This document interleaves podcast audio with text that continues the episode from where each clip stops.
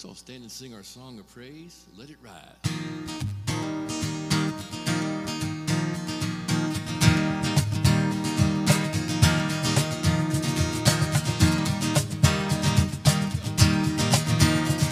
Let the glory of the Lord rise among us. Let the glory of the Lord rise among us. Let the praises of the King among us. Let it rise.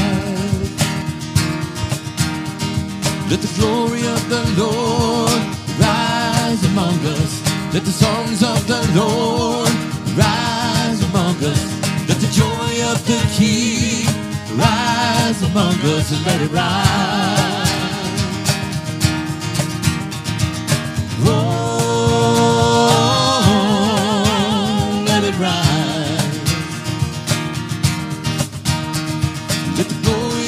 Lord rise among us. Let the glory of the Lord rise among us. Let the praises of the King rise among us let it rise. Let the songs of the Lord rise among us. Let the songs of the Lord rise among us.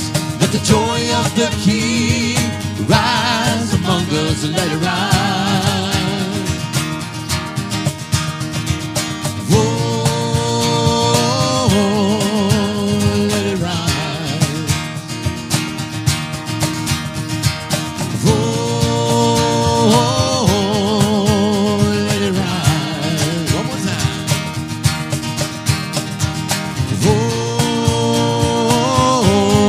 Oh, let it rise. Seated if you will. But we want to welcome each and every one present today and glad you're glad you're here to worship with us in spirit and in truth and, and to realize that God is good and to uh, focus on who God is. For those who are now viewing us after after we've uh, had our service today and not necessarily live, we had Facebook issues again today, uh, but uh, uh, hopefully you are able to tune in uh, being this afternoon and uh, worship with us. So thank you for all those who tune in as well, and uh, we welcome each and one, each and every one present.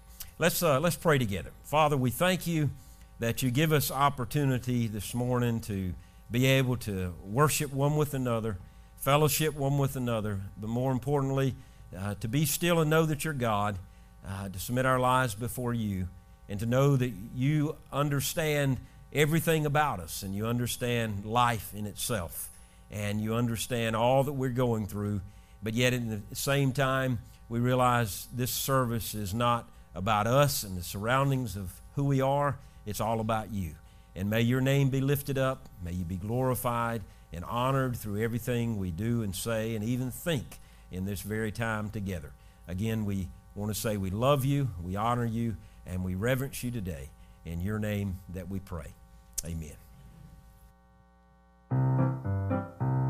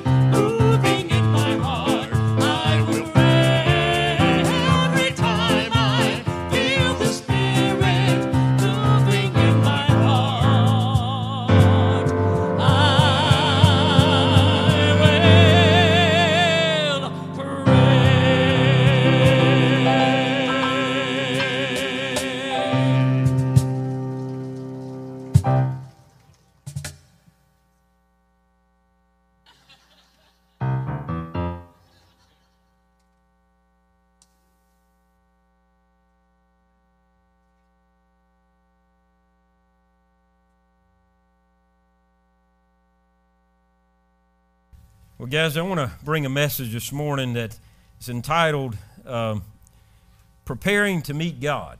Now, I think the it's going to show up on the screen. Prepare to meet God. I didn't mean it to sound that way. That I'm going to try to teach, but uh, let's kind of change the title a little bit. Preparing to meet God, and to prepare our hearts for that. And we're coming from Exodus chapter 19, looking at a few other scriptures along the way.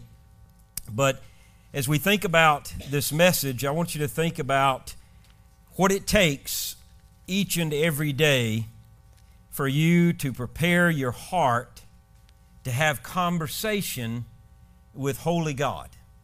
What does it take for you as husband or wife, as a family, as an individual, corporately as a body in Christ, to meet with God on a regular basis? And we find in Exodus chapter 19 some of the uh, prescriptions to make that happen. And a couple of preparatory things that may become necessary for you and I to be able to be still, pull off all the distractions in our life in order to focus on who God is and what He's about so that we can worship Him in spirit and in truth in Exodus chapter 19, beginning in verse 1, and just kind of jumping a little bit in the, in the entire chapter, but a good bit that we'll read. In the third month, on the same day of the month that the Israelites had left the land of Egypt, they entered the wilderness of Sinai. Now, if you are a study of Scripture, you know if you flip the page to chapter 20, you know what's happening. The preparation of the giving of the Ten Commandments. So keep that in mind as a background here as why God is wanting the preparation made because He's getting ready to do something remarkable in the life of the nation of Israel. Now, jumping down to verse 3 Moses went up the mountain to God, and the Lord called to him from the mountain and, and says, This is what you must say to the house of Jacob and explain to the Israelites. You have seen what I did to the Egyptians and how I carried you on eagle's wings and brought you to me. Now, if you will listen to me and carefully keep my covenant, you will be my possession out of all the peoples, although all through the earth is although all of the earth is mine you will be my kingdom of priests in my holy nation. Sounds like a reference to peter brings out in 1 peter chapter 3 these are the words that you are to say to the israelites. After moses came back he summoned the elders of the people and he put before them all these words that the lord had commanded him then all the people responded together, We will do all that the Lord has spoken. So Moses brought the people's words back to the Lord. And then jumping into verse 10, and the Lord told Moses, Go to the people and purify them today and tomorrow. They must wash their clothes and be prepared by the third day. And on the third day, the Lord will come down on Mount Sinai in the sight of all the people. Here it is again in Scripture. The third day has something remarkable about the third day. And then verse 12 put boundaries for all the people, for the people all around the mountain, and say, Be careful that you don't go up on the mountain or touch its base. Anyone who touches the mountain will be put to death. Now, verse 14. Then Moses came down from the mountain to the people to consecrate them, and they washed their clothes. He said to the people, Be prepared by the third day. Do not have sexual relations with women. And on the third day, when morning came, there was thunder and lightning, a thick cloud on the mountain, and the loud trumpet sound, so that all the people in the camp shuddered. And then Moses brought the people out of the camp to meet God and they stood at the foot of the mountain. Now, Mount Sinai was completely enveloped in smoke because the Lord came down on it in fire. Its smoke went up like smoke of a furnace, and the whole mountain shook violently. As the sound of the trumpet grew louder and louder, louder, Moses spoke, and God answered him in thunder. The Lord came on Mount Sinai at the top of the mountain, and then the Lord summoned Moses to the top of the mountain, and he went up, and the Lord directed Moses, Go down and warn the people not to break through to see the Lord. Otherwise, many of them will die. Even the priests who came near the Lord must purify themselves, or the Lord will break out in anger against them. Now, that sounds like a lot of details, but it's important that the people understand why God was trying to get them to a point of preparation. And just as important as it was for the people of Israel to prepare themselves, as the scripture says, to meet God in verse 17. That's what it was all about, so that they were prepared to meet God. Just as important it was for them to prepare, it is just as important for us to prepare every day of our life.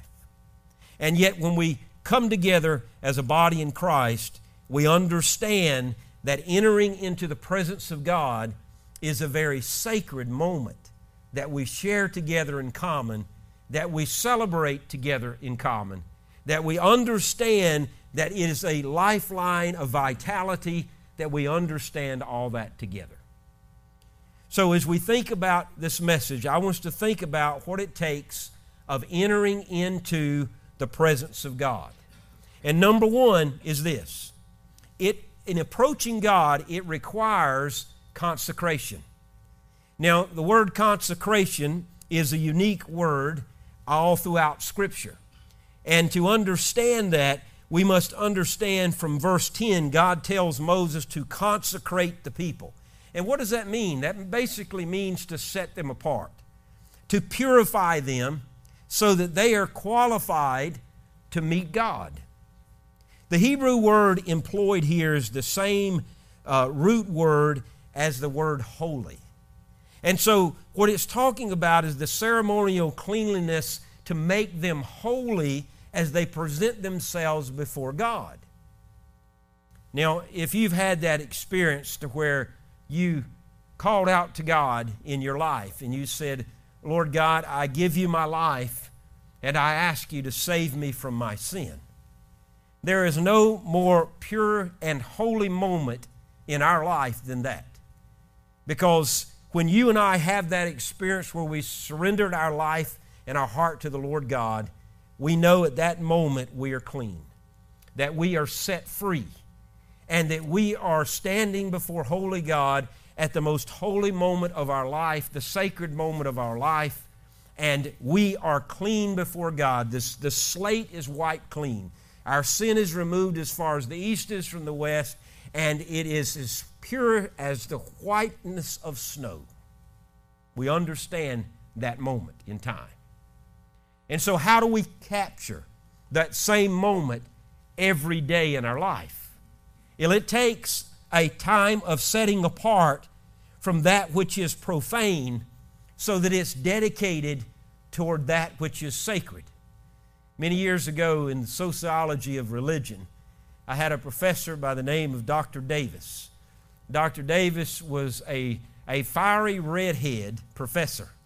And he was one of those that was just, he, he, he was so lovable, you couldn't help be attracted to his charisma.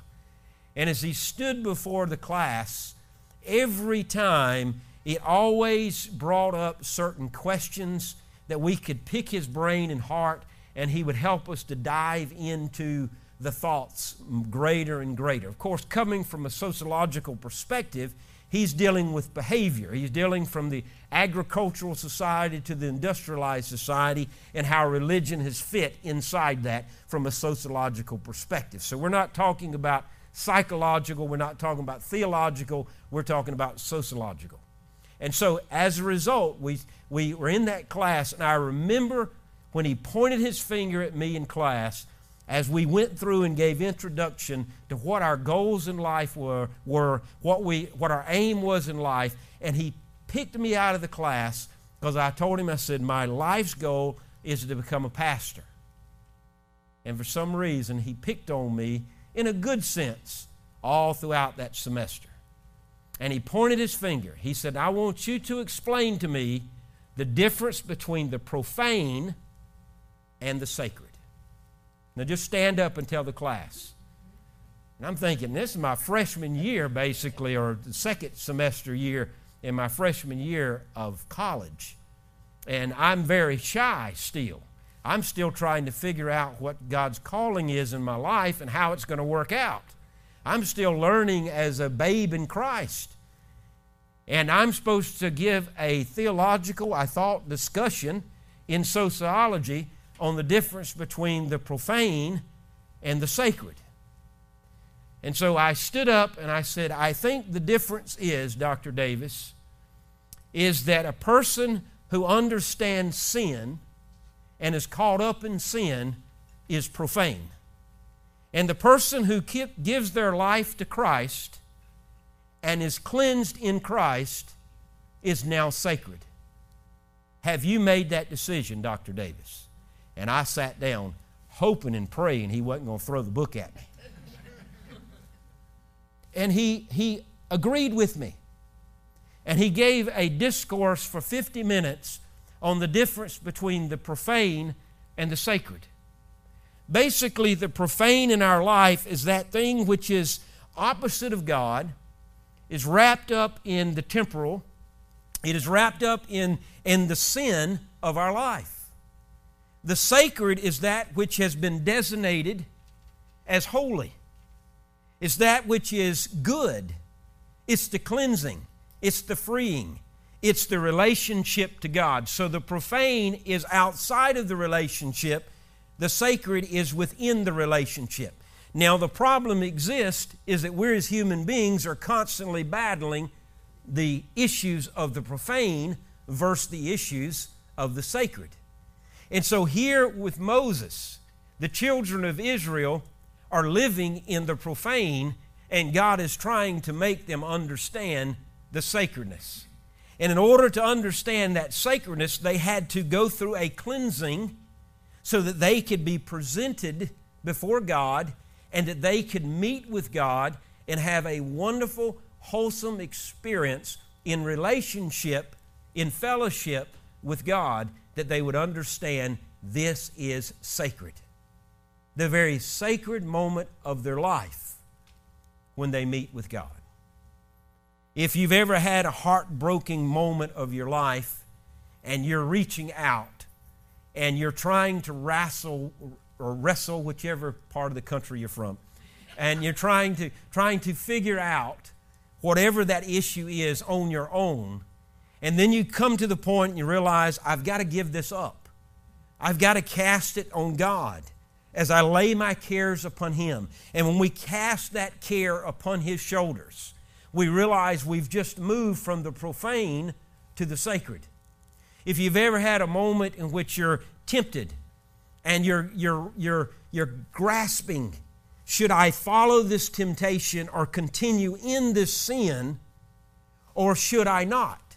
And when you agree to the point that it is not wholesome to follow that temptation or to continue in that sin, you have just moved from the profane to the sacred. And so that's what Moses was trying to get the people to grasp. That I've got to move you in your heart and mind from the profane that you're at to move you to the sacred moment because you're getting ready to have a mind reorienting, character transplanting, liberating experience with the Lord God when you meet Him. And so God's ready for the holiness to be understood in the midst of the people. And it's much like trying to understand this consecration.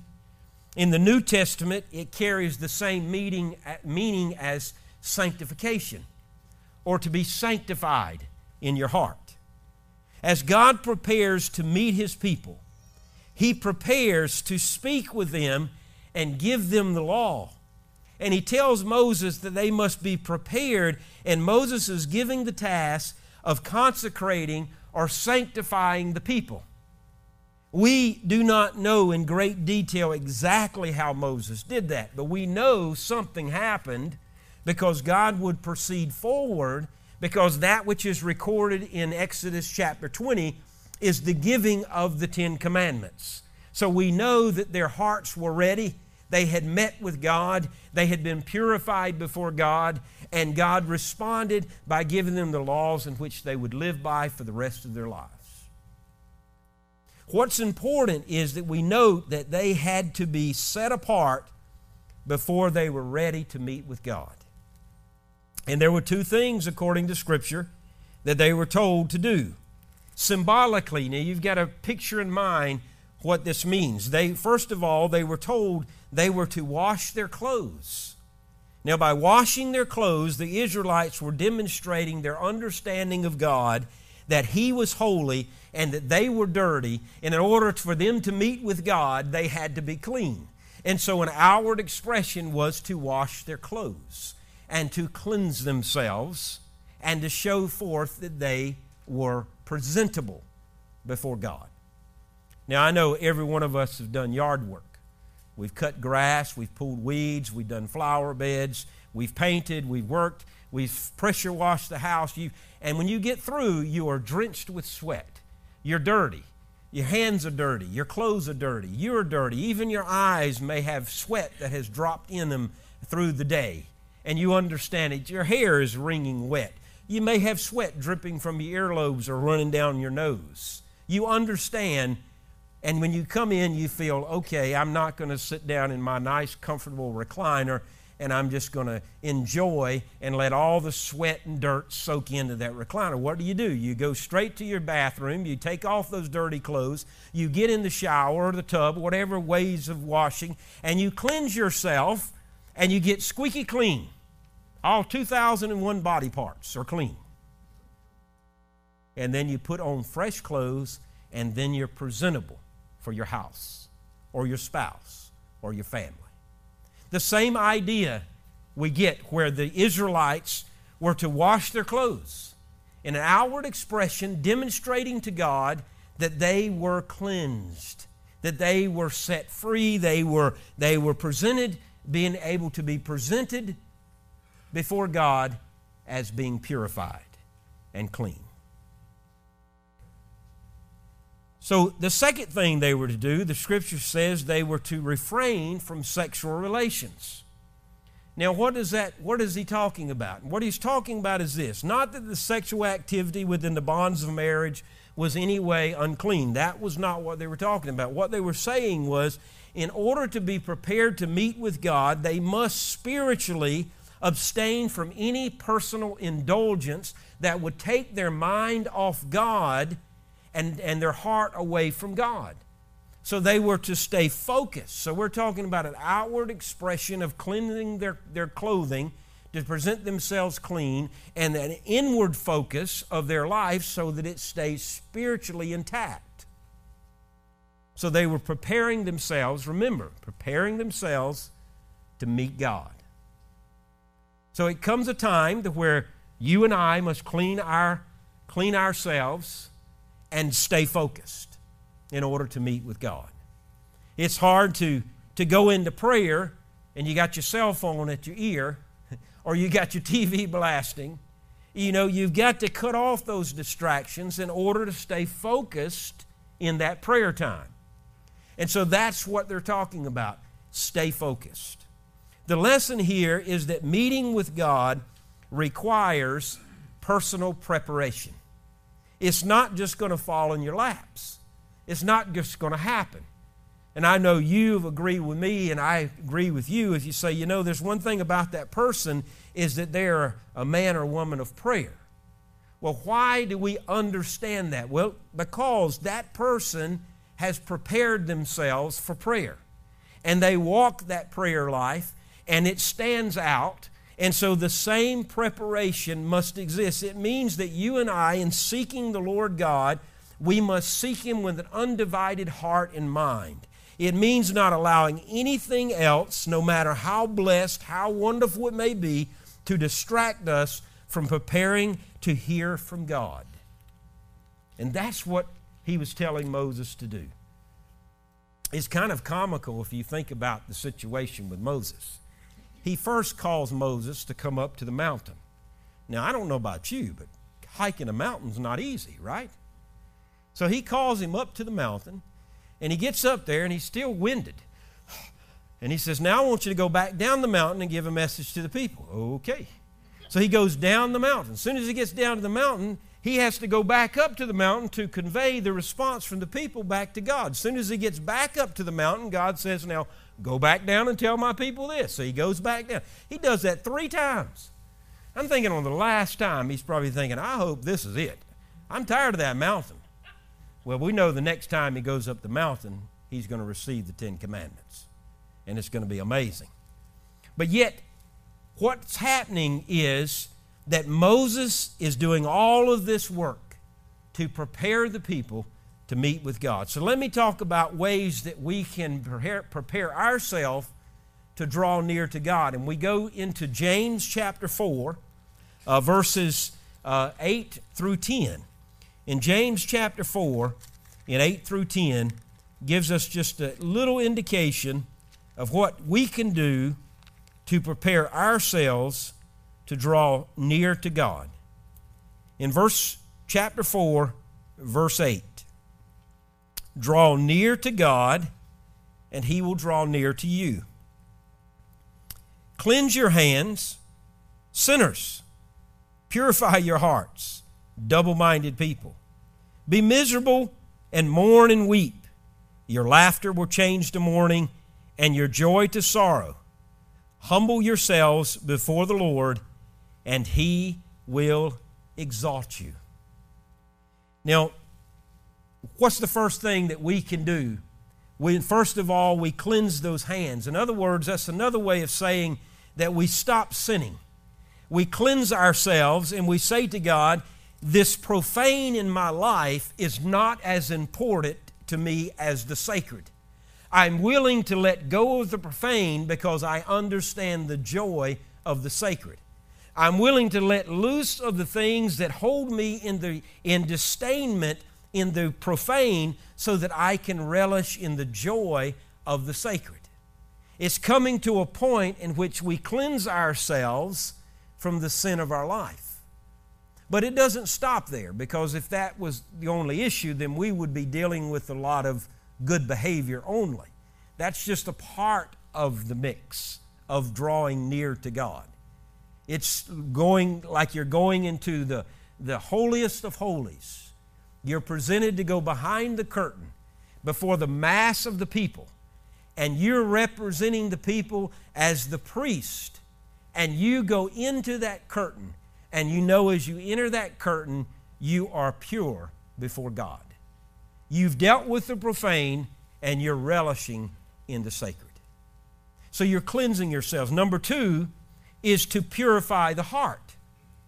It's an attitude check that affects the heart. It's looking at a heart and saying, Is there anything within me that I need to deal with? Much like David prayed in Psalm 139 Search me, O God, and know my heart. Try me and see if there's any wicked way in my heart, and lead me in the way of purity. Lead me in the way of everlasting. Lead me in the way that you want me to live. So purify who I am. Now, we all have those moments. The moments where we threw the frying pan and we hit the spouse in the head. No, I'm just kidding. We've had those moments to where we've, we've dealt with the, the ugliness within us. We understand that, and, and we have to go back to someone and say, I'm sorry. I offended you. Or I'm sorry for my behavior. I'm sorry that I acted that way. I'm sorry that I said those things. And, and when we do that, we're actually looking into the very heart, the core being of who we are, and we're realizing we're not representing who we belong to anymore. And so we have to do some, some, something about it. So we're purifying those relations. And the same thing happens with God. We have to look into our heart and say to God, God, help me to see anything that you don't like that you're seeing so that I can see it, so that I can be led in a way that's honorable to you, a way of everlasting. So purify my heart. You know, Romans chapter 12, verses 1 and 2 probably has much to say about this consecration effort.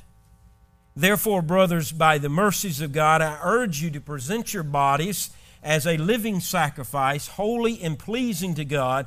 This is your spiritual worship. Do not be conformed to this age. In other words, do not be conformed to the profane, but be transformed by the renewing of your mind in that of the sacred, so that you may discern what is good, pleasing, and the perfect will of God. The constant battle between the old nature and the new nature, the profane and the sacred.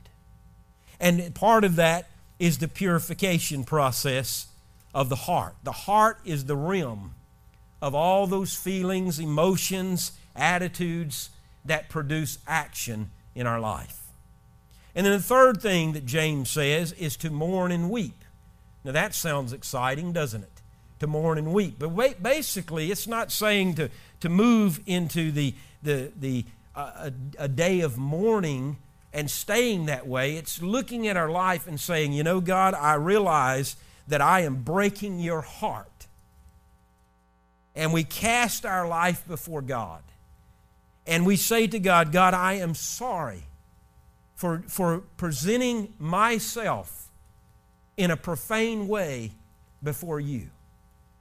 And I'm sorry for this. And, I, and you begin to mourn over that sinfulness of your life so that you can stand before God with all enthusiasm and all excitement and say to God, I am ready to meet and talk with you. It's moving to the point of saying, I'm sorry for what I have done. It's realizing and understanding that our sin has been nailed to Jesus on the cross and that saving us from our sins is the reason that He died on the cross. And we understand that someone died so that we could live. And that produces a period within our life that should humble us in a way that brings us to the point where we say to God, God, you have done the ultimate in preparation so that I can enter into this Holy of Holies with you. That I can move into that tent of tabernacle. That I can have face to face conversation with you. That I can move from the point of where I am in the profaneness of my life to the very sacred, holy moment of my life and have fellowship one with another with Holy God, the King of Kings, Lord of Lords of all the earth and I am as your servant, bowing down to my king. Now, if you watched any movies over the king, you understand the nobles and the subjects of the kingdom are to be in submission to the king. And many times you see him curtsy towards the queen, or you see them bow before the king. And the same idea should be in our own mind that we are the nobles, we are the subjects, and as we enter into the presence of God, we bow in His presence. We recognize that He is King of kings, Lord of lords, and we are not.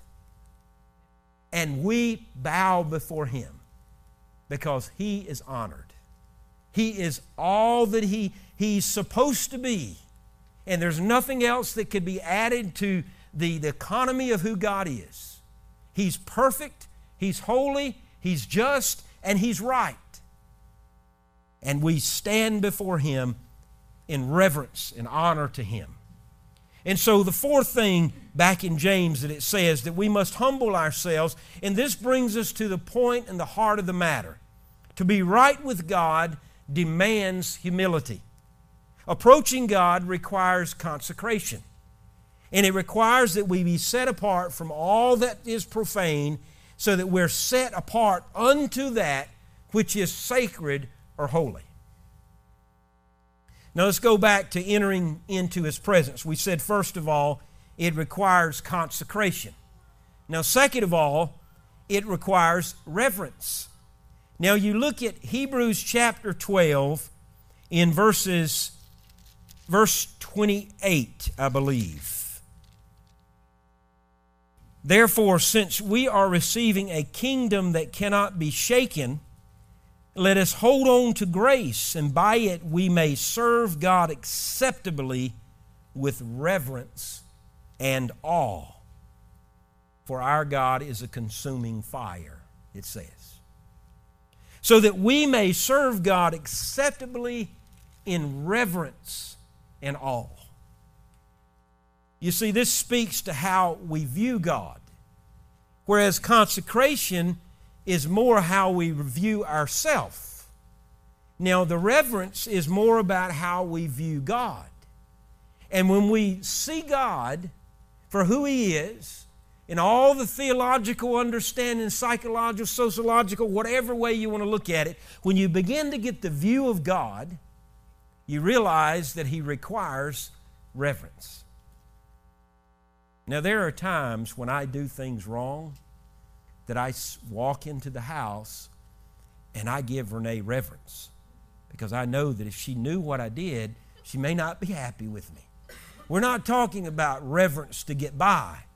We're talking about allegiance. We're talking about moving from the consecrated effort of holiness into the relationship of understanding of our view of God that He is holy and just and right, and we reverence Him. We give Him all the awe that we can give Him. Because when we stand in His presence, it, it takes us back. It may even take our breath away from, from time to time. And we're in the awe stricken moment that I have entered into the presence of God and I have God's attention and He has my attention and I'm having conversation with God one to one and I'm hearing from God what He's challenging me to be. That's a beautiful moment. And we give Him that reverence. And so, a part of that preparation that the Israelites were going through so that they could receive the holiest of commandments that was going to be written upon their hearts for the rest of their lives, God needed a holy subject. And He needed a holy people. He needed a royal priesthood. And He needed those Israelites to be presented before Him as pure as they can be and giving Him complete reverence. You see, verse 12 of Exodus 19 as well as Exodus 19, verse 21 through 25, we find God telling the Israelites to keep their distance from the mountain. And so that's, that's not just respect, that's reverence. That's realizing the holiness of God is more powerful than the unholiness within the people.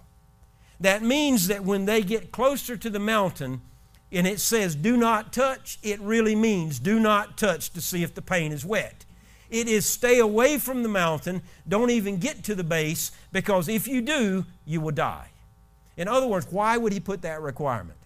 Because if you disobey me now, then you're never going to obey me later. And if you can't understand the one simple request to be obedient to me now, then your consecration effort is a vain it's, it's going to go by the wayside. So demonstrate to me that you can understand the orders that I've just commanded and to understand the covenant, the agreement. If you remain pure, you will be my possession. You will become my holy nation and the royal priesthood. Do not touch the mountain. Give me reverence. Bow to your king. Your life is before the king. Beautiful, isn't it? And so he's trying again. You've got to keep in mind this message is all about preparing the, the people so that they can meet with God. Now, number three, in entering into the presence of God, is that approaching God requires meditation. Meditation. Now, this speaks of how we get to God. Now, consecration is the view that we have of ourselves and where we need to change in the process of going from the profane to the sacred. The, the reverence is our view of God as holy and majestic as He is. And if you really want to understand reverence, we'll go back and punt for just a moment. Understand majesty.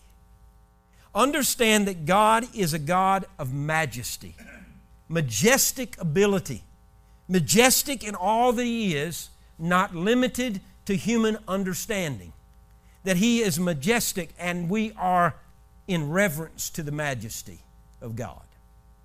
And so, understanding the meditation is basically our how we get to God. The message is clear. We only get to God through Jesus Christ, who is our mediator, the one who makes it possible for us to get to God the Father. And the reason we have access to God is through Him, it's because of the blood that consecrates us. It sanctifies us and it makes us holy. And therefore, we are cleansed of our sin and we enter into the holiness of God. So we approach God with meditation. In Psalm 19, I believe it's verse 14, I've jotted down some notes off to the side, and, and I keep saying I believe it is. I can't read my writing. You ever had that problem? and then if you can't read your writing, you can't remember at the same time. So, but I think it's Psalm 19, yes, verse 14. May the words of my mouth and the meditation of my heart be acceptable to God, my rock and my redeemer. Beautiful passage, isn't it? Or beautiful verse inside the whole Psalm 19 that closes out that the words of my mouth and the meditation of my heart may be acceptable unto you, Lord God, who is my rock, who is my redeemer. And so you understand the meditation. The meditation is that we become still and you get a, a picture of God in all of His holiness. You get a picture of God in all that He requires. You get a picture of God with open arms ready to receive us. You get a picture of God full of grace and full of mercy. You get a picture of God that He's ready to deal with whatever complication in our life. You get a picture of God that He can handle all our cares as we cast them upon Him, that He will supply all our needs according to His riches in glory, and that He will give us strength in our time of need. And we get that view of God and we meditate on that and we recognize that He is He's more than the King of Kings and the Lord of Lords. He is majestic and holy and righteous, that He is the Prince of Peace. He is mighty God. We recognize that He has all power, that He has all might, that He controls the entire world, that He has a kingdom with people in it who are His kingdom citizens, that gives us every day through His Word instructions of how to be His kingdom citizens, representing Him every day. We meditate upon that. We grasp that in our mind and heart. And we recognize that the God of this world, when we go into conversation with God, we are grabbing the God of this world, the King of this entire world. We're walking into His majesticness, we're walking into His, His holiness, and we bow before the King and we're saying, I'm here to serve you with all my heart, with all my soul, with all my being. We get a picture of that. We meditate upon that, and we realize God is holy and we need Him. It's a beautiful picture. And Moses was trying to get the people of Israel to rally because something was up.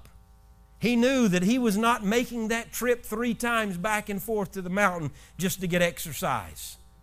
He knew something was up and something great was coming, even though he had no idea what was going to be next on his next trip up the mountain. That he would stay for days and the people would get antsy at the bottom of the mountain. And he would come back with the, the, the scribes, the scrolls of the laws given to all the people. Beautiful moment that God is preparing his people to have a meeting with him. What a challenge that you and I have every day to enter into the presence of God through consecration and reverence and meditation. Realizing that God loves us. He wants us to be in worship of Him. He wants our undivided allegiance. He looks forward to the moments to where we can enjoy His presence, that we can bow before Him and recognize that He is Lord of our life. He looks forward to that time to where we call Him Daddy, that we have conversation with Him for strength, to represent Him, to proselyte the kingdom, to perpetuate the gospel, to continue it through our everyday lives. God is a God who relishes in the fact that we, we come before Him in all our heart and in all our ways, and we present ourselves before Him. And He cleans us up, and He lets us understand the joy of the sacred.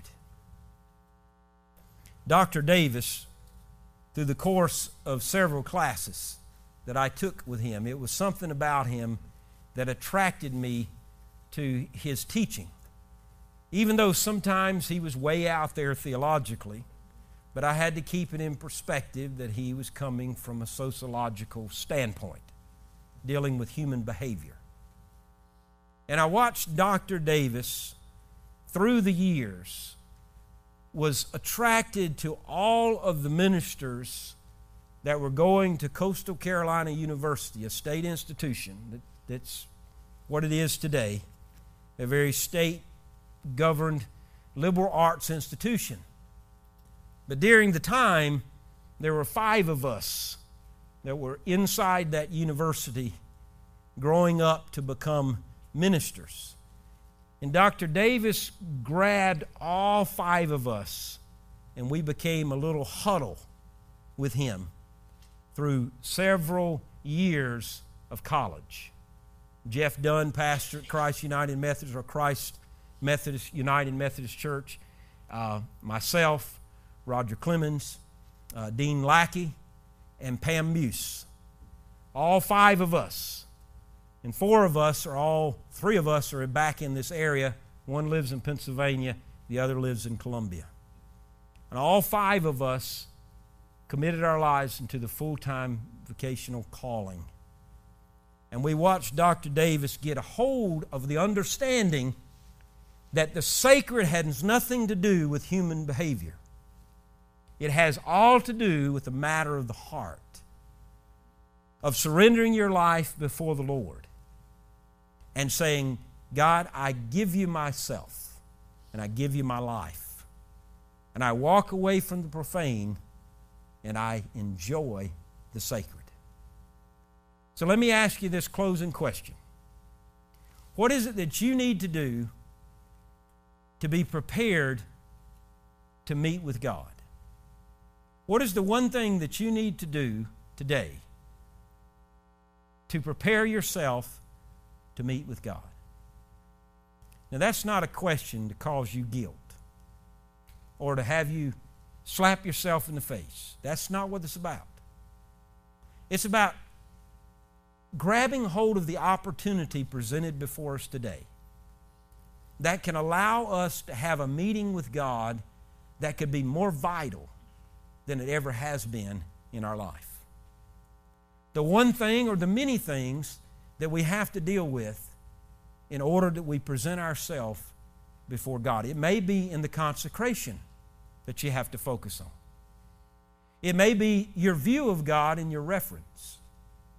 Or it just may be in heart matter of meditation.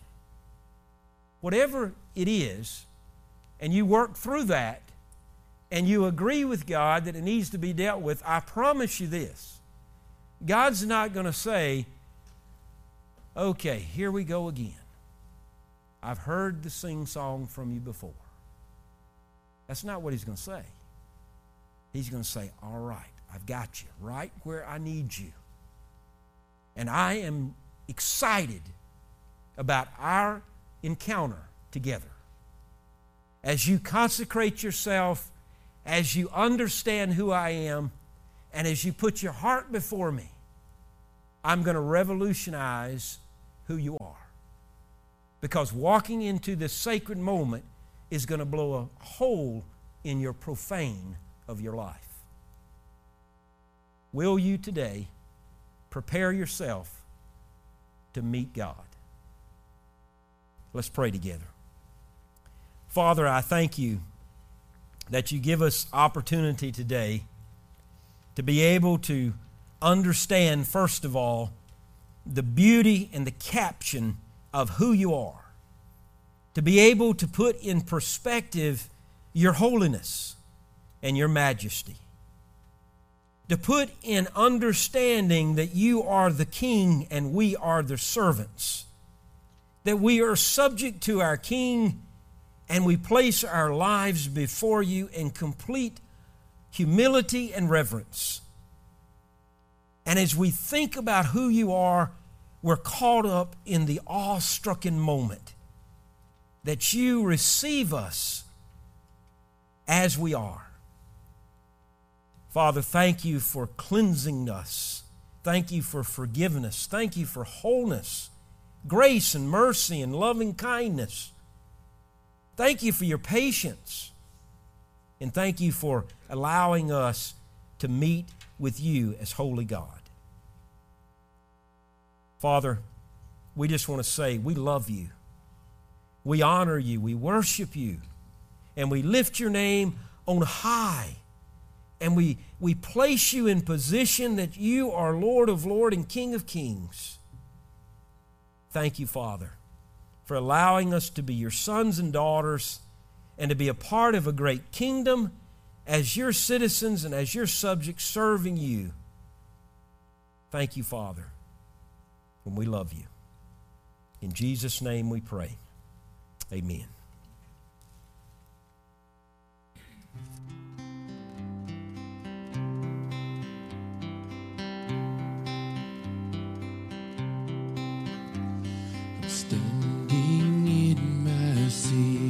Shadow, He is watching over me. I hear the thring, I hear the thunder as He cries for me.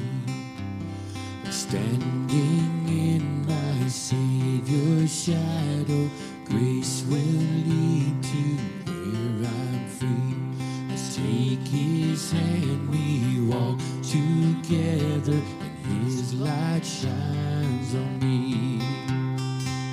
Though the devil tries to break me, my sweet Jesus won't forsake me. When I'm in my Savior's shadow,